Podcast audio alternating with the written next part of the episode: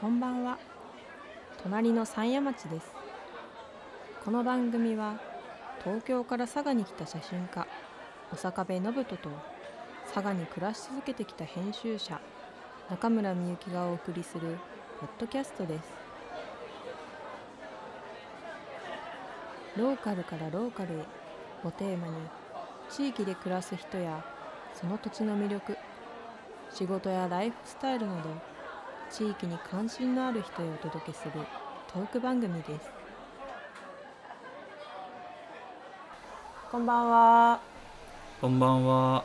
始まりました隣の山谷町、えー本日は、えーこの間に引き続き嬉野温泉旅館大村屋15代目の北川健太さんにお越しいただいておりますよろしくお願いしますよろしくお願いします。よろしくお願いします。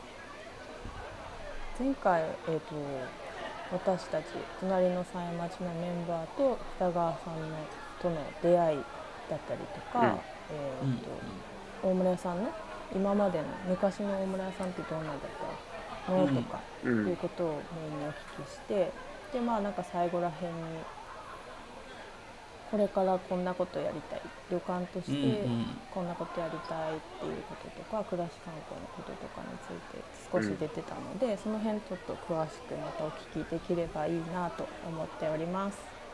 はい。よろしくお願いします。よろしくお願いします。ね、北川さんがいろいろ動き出しているというか、まあ、コロナも明けたしね、明けたというか、うんまあ、だいぶ収まってきたし、うんやりたいことはどんどん増えてきますよね。増えていきますね。うん。でも、なんかな、割となんか、こう、帰ってきて15年目で、うんうん。最初の前、その15、15年を半分にするんだ前半はめちゃくちゃ、本当動いてて、おお。なんかイベントとかも毎月、月2回とかやってたりとか、なんか、宿泊プランもどんどん作ったり、なんか、なんかな、こうプレスリリースとかも毎週のようにやってるとかー、うん。こうとにかく必死でだったんですよね。なんか、ん。なんか僕ここにいるよみたいな。そう、旗振りをめっちゃやってて。だんだんなんかこう、仲間が増えたり気づいてもらえたりとかうん。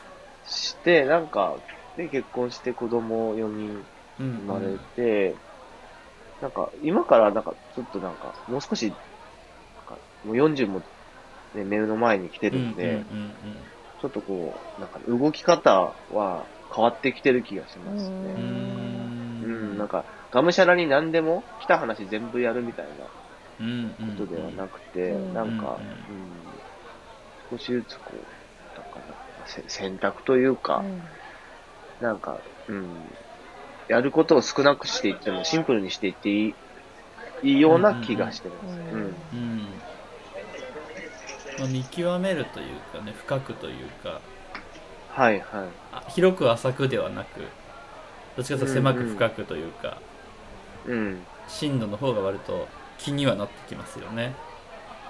うんですね。うん、で、わ割となんか、な何でもなんか手つけてたんで、でも失敗も多いし、なんか、でも、や、でも、いろいろやったからこそ、なんか、自分に合うものとか、得意なものとか、なんか、うん、大村屋としてできることとかできないこととか、なんか今の家庭状況と、うん。うんうんそう、ね、内側と外側のギャップとかうんうんうんうん。がだんだんこう、わかるように、うんわかるように。ままだなってないかもしれうなんいですけど、うんうんなんかそそのバランスを見極めたりとか、うん。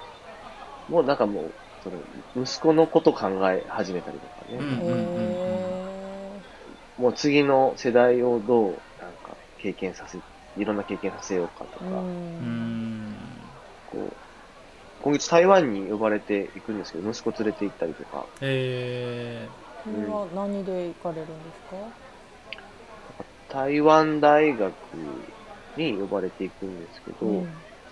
と今年の1月だったかな ?1 月か2月に、あの、白水さんっていうあの、うなぎの寝床の、白水さんがやられてる、えー、ウナトラベル。っうん、ユーナトラベル。ていう、まあ、うん、ユーナトラベル、ううん。ん。えっ、と、旅行会社やられてるんですけど、うん。まあ、そこの方たちがアテンドしていただいて、あの、台湾の大学の先生たちとか行政の人たちが15人ぐらいだったかな。うん。九州を10日間ぐらい回るツアーをやられてで、その目的が地方創生の日本の状況を見に来るっていううん目的で、で、台台湾は今国策として、もう日本の感じと同じでも地方創生っていう国策が始まったばかり。1年目とか2年目、へー2年目だったかな。で、日本が先んじて地方創生っていう言葉を作ってやり始めたのがもうこの6、7年ぐらいだと思うんですけど、うんだから先んじてそれをやってる日本の状況を見に行くみたいなツアーで、えっと、こう、嬉野にも2泊滞在したり、ハサミの方とか東そのぎの方に行ったりとかして、うーん。で、その中で先生たちがなんか台湾でも、なんかすごく、活用というか、参考になりそうな人たちを呼んで、うんうん。なんかトークイベントをやるみたいな、あ、大学で。大学とかいろんな場所らしいですけへどー、なんかでも3 300人ぐらい応募が来てるみたいですね。ええすごい。はい。で、九州からは僕と、あと、なんだっけ、えっと、丸広の京平くんとか、うあん。と東そのぎの森くんはオンライン出席とか、うんうん。な何人かこう、あっちでやって、通訳介してプレゼンしたり、地元の台湾の人となんかディスカッションやったりっていうへのを、今月21日から3泊うん4日で行くんですけーど、まあそれになんか、息子も連れて行こうかなとう思って、ん。息子さんは今おいくつぐらいですか？小1、あ、小一。すごい。すごいいい刺激になりそうですね。そうそう。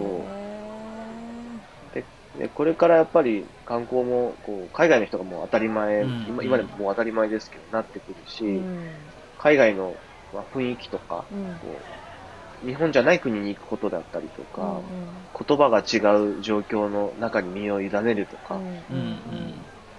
まあ、そういう経験させたいなっていうので連れて行って。なるほどね。うん。うん、なんでなんかそそういうマインドに今なってきてますね。だから子供たちとか、そうそう、あの、朝日屋さんがやってるグッドフェスとかでもそうですけど、なんか子供たちが、この街で思い出を作ったりとか、うん。楽しいねとか、いう思い出を作って、いつかやっぱり一緒で戻って暮らしていこうとかう、ん。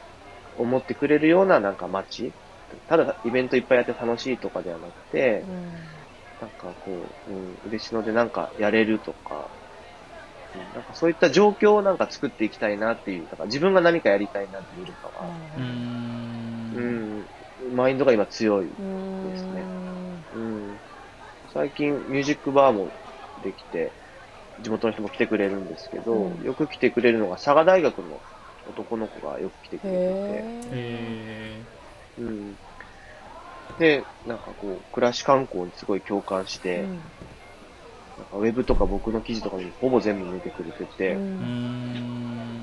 で、なんかこう、なんかな、えー、地元の知らなかった店に今通い詰めてるらしいですけど、うん。で、れなんかこそれしのに住まれてるサザエ生そう。そうそうそう。なんかあの、ほら、映像とか、あの、IT やってる江口さん？いるじゃないですか、なんかこう、ゲーム作ってる人、最えー、嬉野にいるんですか？近。いや、さ佐賀で。ーゲーム作ってる人うん。小瀬さんとかと一緒にやってたああ江口さんか人。江口さ、なん江口さん。うんうんうんうんのとこでバイトトもしてるらしい。へーボードゲーム、そうそう、ボードゲーム作ってる江口さん。へーそう。で、で、その、大学生の子は、物理学やってるんですけど、うんなんか、今、暮らし観光に興味あるって言って、えー、全然またね、ちょっと違う感じだけどで、なんか、まあ、就職はなんか外で一回経験して、うん。いつか嬉野戻ってきて、なんか、喫茶店やりたいっていうのが、なんか夢。へうえんで、それで、あ商店街の、あの、木原さんとか、組合長とかに紹介して、えーあげたりとかね。なんかそ、うんそんなことをなんかやるのが最近なんかすごく楽しいというか。なるほど、息子だけじゃなくて、嬉野の息子もって感じですねそうそうそう。嬉野のそれとか、最近あの、街歩きね、もよくやるんで、街歩きイベントに来てくれたご夫婦の方で40代ぐらいかな。うんで、なんか、こう、嬉野でなんかカフェやりたいっていう人がいて、うんそう、空き店舗対策やってる協力隊の久野さんにつなげたりとか、あ、実際ね、もう決まったらしいですね。あそうですか。う。うん。ん嬉野カフェって今閉まってるカフェのところをなんか曲がりして。なんか世界、世界中のお茶をの楽しめる店みたいな。へうれ嬉野茶も出すけど、はいいはい。ろんな国うのんうん。ティーをこう一度に回数じゃないですけど、楽しめる。面白そう、うん。そうそうそう。なんかそういう、なんか、うん、だから、大村屋で何かするっていうのももちろん、やる、やるんでしょうけど、どちらかというと、うん本当そういう、ま、街のそういうなんかね、入りやすさとか、なんかやりたい人がやれる状況とか、なんかそういうのを作れたらいいなっていうのが、なんか最近の興味ですね。うんうんうん。そうなんか北川さんのあのなんていうの主語っていうんですけどなんていうのその自分のことがもうイコール嬉野のことみたいな話し方するじゃないですか、うん、そうね、うんうん確かに。うんうん。すごいいいそうです。いいですよね。本当そうなんですよね。そうそう。古典ラジオの深井龍之介さんにも言われましたね。うんでも、僕観光ってそうだと思うんですようんうんね。やっぱりこう、ね、大村屋に行きたいとか、いうお客様はもちろんいるんでしょうけど、ほとんどの人は、うん。売り上げのほとんどは、半分以上は、なんとなく嬉野方面行ってみようと思って、うんウェブ見て、うん。うんこう、調べて、あ雰囲気とか予算とかが合うから選んでいただいてると思うんですようね。ん。全然ね、あの、インフルエンサーとかフォロワー数も何十万人とかもないんで、ほとんどが多分、ジャランとか楽天とかで見つけてくれて。うん。とか、うん、誰かの SNS 見てとかういうんことだと思うんです。なので、どちらかというとうん、嬉野とか佐賀とかに行ってみようっていう状況とか、そういったパイを増やさないと、旅館の売り上げにもつながらなかったりとか、うん。稼働率もつながらないと思ってるから、僕は主語は嬉野とか佐賀なんですよね。その、その、格好付けとか、なんかいい人ぶるわわけでもなく、なんか商売としてそうしないと人が来ないっていう。なるほど。うんうんうん例えばなんかね、温泉地で、そう、温泉の、そう、なんかありま、事件がありましたとか、うん温泉偽装問題ありましたとかって人来なくなるじゃないうん。そうですよね。そういうことと、はそれの反対ってことですよね。そうそう、うんイメージ商売なんで。うんうん確かに。旅館泊まって、だって、その後どっか行こうってなりますもんね。そうそうどっか行こうがないと、やっぱり、いね、泊まりに行こうにもならないし。うん、そう、そうですよね。うんなんかやっぱり人が来てなんぼの商売だかうら、ん。コロナ禍はきつかったんですけど、やっぱり人が行ってみたいとか、何かしらで関わるとか、ひね、人流がないと成り立たない商売なので、やっぱりこうエリアを魅力的にする、街を魅力的にするっていうのは、僕は直結してると思ってますね。うんうん。それ旅館業だけじゃないですよね意外ともういろんな例えいや、ばうん、そうだと思うんですよね。飲食店も例えば本屋さんとかも今ねそういう動きをしている本屋さんがこういろんな町日本全国あったりとか、結構そのうん自分たちの町のことを考えるっていうのは、なんですかね今みんな大事というか、うん。大事ですよね。最近あの、私の守護神、元子、うんうんうん。ゴッドから紹介された本で、この、ファストフード化する日本っていう本。うん。読ん。読んでるんですけど、うんうん。ファストフードのフードがあの風に土でフードですね。うん。だからもう、あの、使い捨てのような街並みになっちゃった日本うんの話なんですけど、うんいわゆる、まあ、ローカルのロードサイドの風景はどこでも一緒じゃないですか。ううん。んナショナルチェーンとかがあって、だから、そうなるとなんかな、やっぱりこう、シビックプライドだったりとか、自分のなんか存在みたいなのが、うんうんやっぱりこう軽く思えたりとか、ううん。なんか今、その凶悪犯罪やってる人たちの出身地とか住んでる街とかのうん。データとかを統計してみると、いいわゆるファストフード化した郊外、うん。都市、いわゆる田舎じゃない、全然田舎じゃないけど、どこでもある町に住んでる人が多いとかね。うんなんかそういう本が書いてあって、へなん。なん、だいろいろなんか何でもあるけど何もないみたいな、なんか言葉が書いてあってすごい刺さったんですけど、ーうん。なんか昔ながらの商店街で顔が知ってるおじちゃんがいてとか、うん。うんあの、そう、なんかここの街じゃなくてもいいし、うん。自分じゃなくてもいいとか、そう、そう、じ自分の存在意義みたいうん。心のつながりがあまりにもない。ね薄れてるん。ってことなんでしょいうわかねゆる、なんか、ま、マーケティングの中の、うん。かい大大会社の投資と回収の中の、消費者というコマでしかないみたいな、まあ、ひどいこと書いてあるんですけど、それは言い過ぎだなとは思うんですけど、うん。まあ、そういう側面も僕はあるのかな。な最近読んだ本でちょっと刺さったんですけど、なんかう、んだからでも今、その、僕らとか、なんか、なんとなくこう、街にプライドがあったりとか、自分の暮らしとか家族の暮らしとかの豊かさみたいなのか何なのかなって考える人は、うんなんか、いわゆるファストフード化してない個人商店とか、なんか街並みとかを大事にしようって言い始めてるのかなと。うんうんうん。だって、ね、なんとかモールとかでも多分人口が減ったら撤退するじゃないですか。うん成り立たなんうんそしたら、どこに食材買いに行けばいいのっていう時に商店街潰れてるんで、何もないですようね。うんうん。んそう。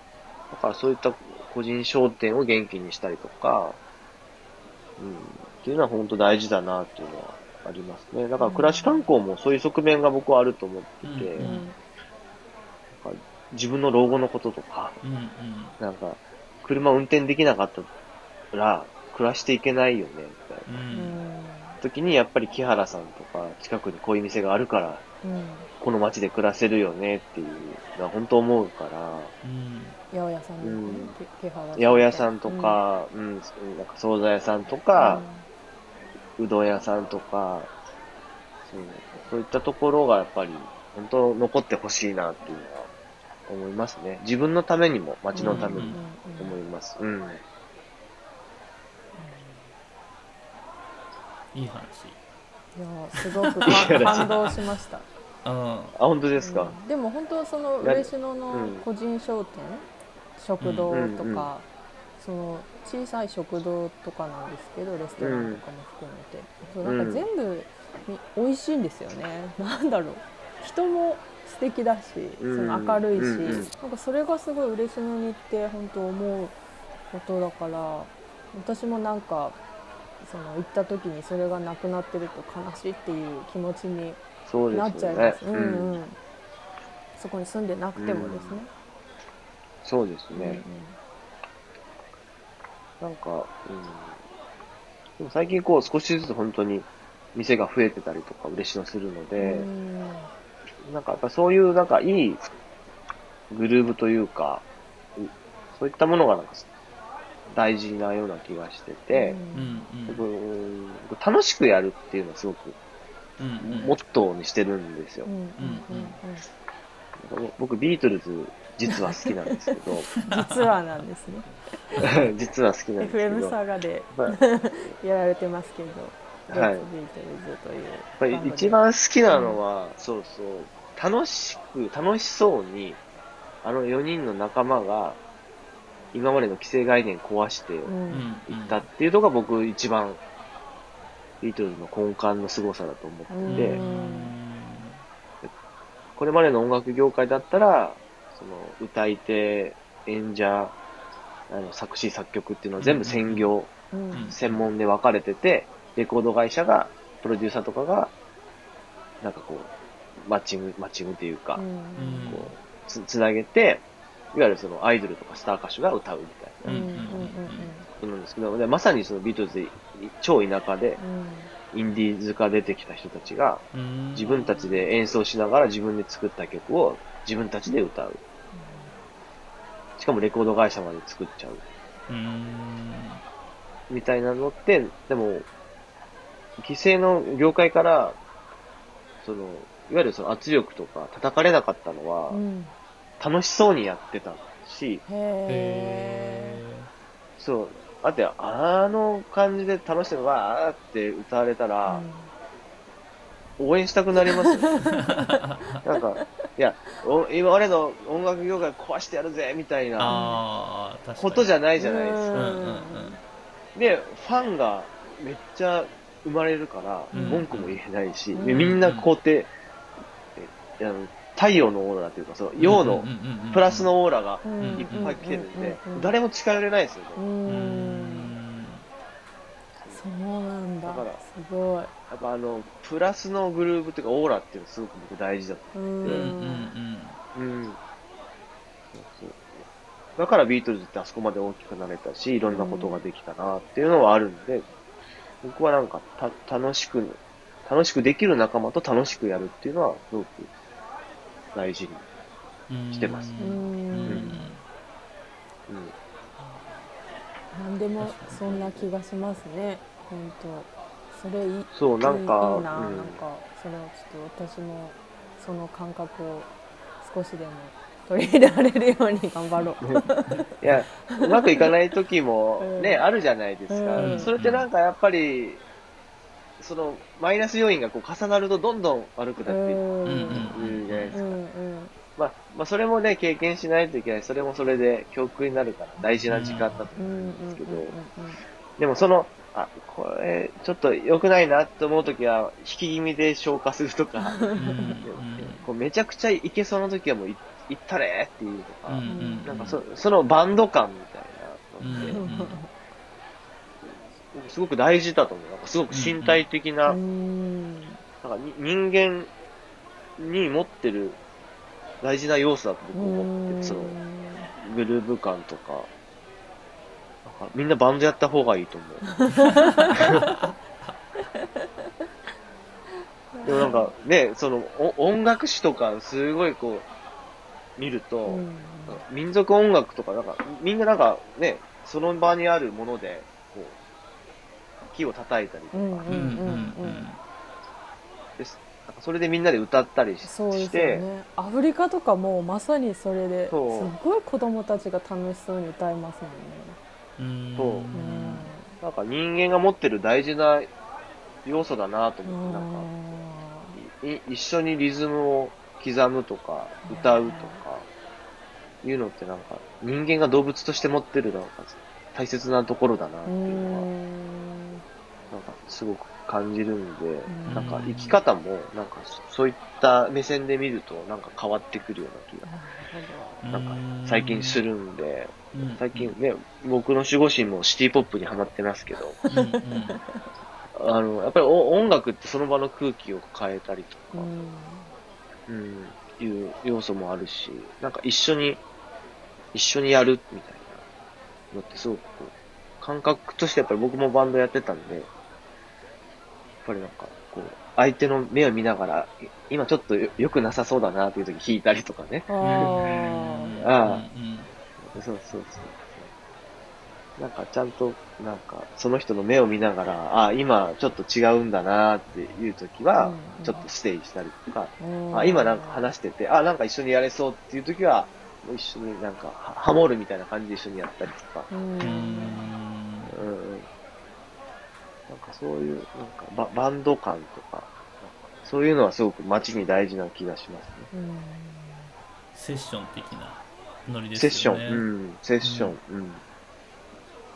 そうそうそう音楽ってね、別にあの言葉が分かんなくても聴いてて心地よいとか、うんそう。ああ、そうそう。うんそれこそ洋楽なんて全部歌詞が分かってるかって言ったら分かってなくてもなんかいい,、僕だって分かってないね、です。いいなと思って聞いちゃったりとかね、うん。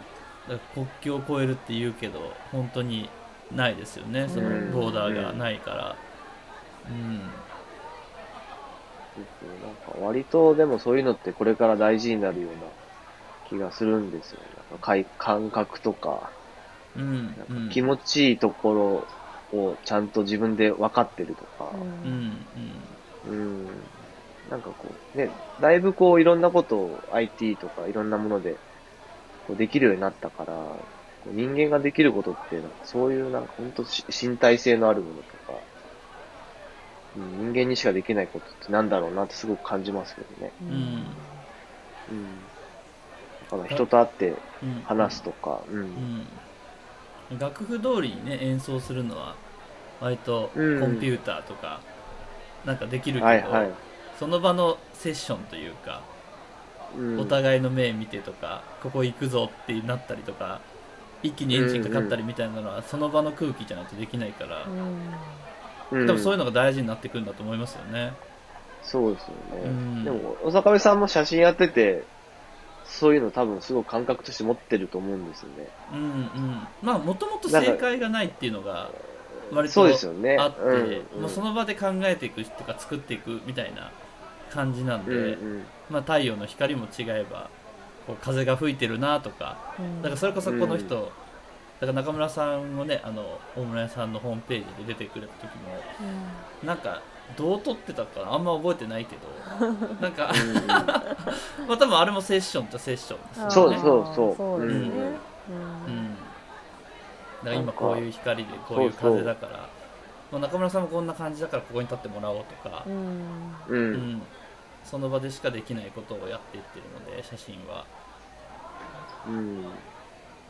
なんか割と、なんか仕事の仕方もなんか、そういう感覚で見るとうんうん面白いですよね。んなんか役割分担があって、ただこう、こなしていくんじゃなくて、なんかちょっとこう、こうできないかなとかうん、うんうんね、今、あの予定と変わったけど、ちょっとこれいっちゃえ、みたいうんな。うんうん。うん。それもなんかね、バンドの、まあ、バンバスみたいな人がいて、うんうん。指揮者みたいな人がいて、今、今ちょっと静かにしようとか、今うんガーッと行こうみたいうんな。うん。うん。でもそれにはね、み、みんな主役だとダメだから、うん。ね、リズム刻む人もいれば、歌う人もいれば、伴奏する人もいるんで、なんかやっぱそこを、こう、なんか、なんか指揮する人みたいな人もやっぱいるんだと思うんですよね。うん。僕なんかみんなが主役になれるしなっていいけどそこをお互いバランス取るっていうのが一番理想だなと思っていて、ああ、はい。いやみんなで主人公じゃんって僕は結構思っているんですよね、自分の人生だし。いやほんとそう。うんなんか自分の人生の主人公をみんな楽しんで生きたらいいのになんかいや僕いいんでみたいな私いいんでってなっちゃう人たちが僕はちょっとあんま分かんなくて、うん。いやあんたの人生の主人公なんだからって思ってでも、うんうん。主人公だけど行き過ぎたらやっぱみんながこうねあのバランス悪くなるんで、そこはこう、うん。周りとこう合わせてやっていけばいいだけであって、ううん。ん結構みんなそういう意識でいたら面白いのになっていう、そうですよね。う。うん。でもそこでれもね、すうん。そうそなう。どうぞんかどうぞ。揉めるみたいなことありそうですけどでも別にはい。絶対みんな同じ考えじゃないからそこはうん。話せば分かるというか、いやここはこうでしょみたいな、いやこれはこうでしょうんうんみたいなこうその都度都度話せば理解できていくというか、ううんんそれでなんかこういいものがどんどんできていけばいいっていう考えですけどね僕は。うんうん。確かに。それもね、やっぱりいろいろ失敗とか成功とかいろんな経験しないとわかんないし、うんうん。だから、なんかな、やっぱりこう、目立ちたがり屋の人がバンド組んじゃうと結局周りとうまくいかなくなってバンド解散して、っていう経験しないとね、気づかないじゃないですか。うんうんうん。うん確かに、えー次はね、ちょっとドラムの人にも気使おうとか、うんうん。ドラムの、ドラムの見せ場も作ろうとか、なるほ なんかね、そそういう失敗しないとわかんないから、目立ちたがりやってる。う。んうんうん。うん。そうそうそう。だから割と僕音楽でいろいろ例えちゃいますね。音楽好きだっていうのもあるし、うん。まあひ人によってはそれをサッカーとか野球とうん。かスポーツで、うですね。うん、例えるかもしれないし、でも、でも同じことだと僕は思う。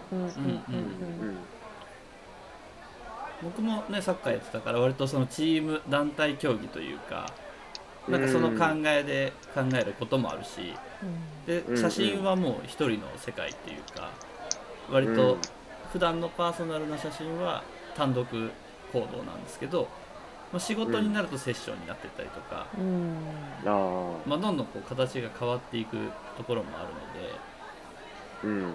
なんか一概にこれって決めないけどなんとなくそのつどつど感じるものというか思うものはありますよね。うんそうですね。うんしなんかでこもまあ、う結局なんか100年ぐらいの価値観が今正しいと思われてるけど、うん。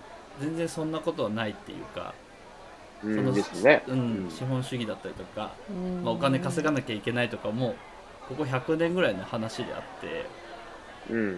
いや本当そうですよ。それがこうなんか正しいってみんな思ってるのがちょっと僕は不思議でうん。なんか逆にもっと楽しい心地よいだけでいいじゃんって思っちゃったりもするし、うんでも、だいぶ気づき始めてる気がしますけどうね。んうんねうん、周りのね、うん。人たちがこそうそう。僕今、で佐賀新聞でコラム書かせてもらってて、うん僕の裏テーマが、あの、令和になってるって気づいてないおじいちゃんおばあちゃんに令和だよって気づかせるっていう へえそんな裏テーマがあったんですか。そう。それすごい。時代、時代変わってんだよっていうのに気づかせる。うんうん、なんかちょっと裏、裏テーマにしてて、なんかその、え SNS でなんか発信してることとか、うん。う、うん全国でいろんなね、事例があるのって、僕らは多分見てるし、うん。見えるんですけど、大多数の人が全然ね、見てなかったりももちろん全然すると思うから、うん。割とその新聞のっていうメディアは、年齢層が高い方たちがすごく読んでるメディアなんで、まあそこでなんか、今の、かな、20代、30代とか、がなんかこう、佐賀っていう場所で、なんか、いろいろなことやってるとか、うん。嬉野温泉変わってるっていうところをなんか、こう、発信していきたいなっていうのが、うん。あのコラムのテーマにしてます。うん。リアクションがそう全然違いますよ。うん、うん確なんか散々こう SNS も含めて出してきた、うんうんやってきたこととかでも、うんうんあ、そんなことやってたのとか、地元のおばちゃんに言われたりとか、そうそう。そうそう。嬉野茶時散々言ってきたけどな、とか。うんもう何年経ったよってことですよね そうそうそうそう。なんか、え令和って気づいてないんですよね。確かに うんうんそうそう。そういうなんかな、僕らもその SNS で発信してて、なんか、なんかな、発信してる気もなってるけど、うん。やっぱり多くの人にまだし、ね、知られてなかったりとか、まあ全世代にまあ届ける必要ばかりではないと思うんですけど、うん。でもなんか、うん、その新聞で書かせてる、もらってる意義はすごく感じます。ううん。うん。その裏テーマいいですね。うん。そうそう中村さんは書かないんですか？何も最近書いてないです。てか書けなくって 今ちょっと子育てが。本当ですか？ちょっと保育園とかに預ければいいんですけど今もこの収録中は、あの子供はパパと外に遊びに行ってるんではい。この2時間だけはちょっと自由にこうゆっくりしゃべる。なるほど。え そろそろ預けて復帰とか考えてないねですか、思うんですけどちょっとまだ保育園探しを始めないとという感そうですね。じでだからまそろそろ大塚拓磨の仕事を奪 奪おうかな。私もこうあ うでも女性目線で行けるお店とか一そう緒に行くのはいいですね。う。んいやうん。ぜ絶対大事だと思ってて。うんうんそうそう。いつ仕事復帰するのかなってお待ちしております。あありがとうございます。ちょっと、うんそれをこう理由に保育園に預けるっていううんうん。それこそ大塚さんが夏にライター合宿もやろうとか企画してたりえー、とか。そうなんですねうんうん。なんかやっぱりああいう、いや僕本当にその、ライターさんっていう人もっと増えたらいいなと思うし、うんなんかああいうちゃんと今の状況を言語化して人に伝わりやすく伝えるっていう、すごく大事なうん仕事だなーって本当に最近実感してるので、うん。佐賀を代表するライターさんなんで、復帰してほしいなと思 いって。ただいてありがとうございます。はいもうしばらくここの部分だけ、旦那さんに聞かせてください。そうですね。確かに。そこをちょっと切り取って聞かせてもらう。はいうん えー、何かこう質問したいことありますか、北川さんに。いや だいぶもう話したんでいいと思います。すごくうん面白かったですいいですね。えー私は嬉野のことでいっぱい聞きたいことがありすぎて、また別の回でよろしくお願いします。じゃ嬉しの特集。かりました。嬉野時、うん。嬉野のこじゃあ、れどうなのい一個だけなんか、一個だけじゃあ話しましょああなんかこの間嬉野にその家族で旅行に行ったんですよ。う。うん、うん、でその新幹線をこうはいはい見に行って、でまあなんか子供が最近すっごいもう電車好きになっちゃって、うん。でまあおちょっとお金払ったら見れに行はいけるから行ったりとかして、まああそこのエリア、はい。嬉野うん、のうん。温泉駅でした、嬉野温泉駅。はい。のエリアに行ったんですけどあそこってなんか町の人はまあもちろんねあの中島ファームの中島さんがいらっしゃっうんうんてちょっと少しお話聞いたんですけど、あの辺って町の人って関わってあるんですか、アップリフトさんに関わってる人たちはうん。結構関わあってたりとか、最近結構マルシェイベントとかで、あうんあの辺の芝生の公園とかを、はい。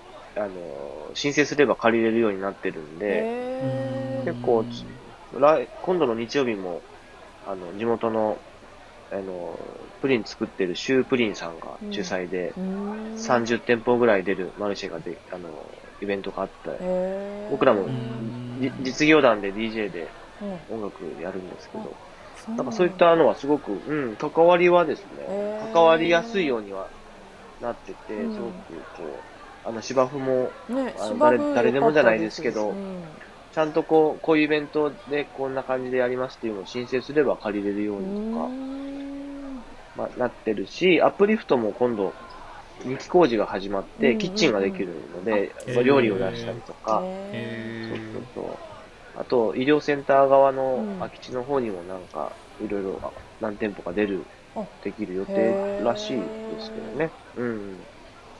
なんでまあ、少しずつですけど、地元の方たちも、うんまあ、か関わりというか、一緒に作っていく感じは、僕はあそこはすごくいい場所だと思うんで。そうなんだ私が行った時がなんか、まあお客さんはいらっしゃったんですけどアップリフトさんが頑張ってるあるなっては思ったんですけどその地元の人たちとの関わりってどうなのかなと思ったんでちょっと聞いてみたんですごいうんうん安心しました、また行ってみたいですね。なんかイベントやってる時。また、うん。ね、全世代が行ってるっていう感じでもないし、うんアップリフトもね、こう、かっこいい佇まいだから、うんうんこう敬遠する層も多分いるでしょうけど、うん。まあいろいろその新幹線問題とかね、こういろいろ、あの、まあまあね、賛成反対などの何やってもあると思うんですけど、うんうんうんそういったのももちろんあるんでしょうけど、それこそ僕あの、プラスのオーラじゃないけど、うん。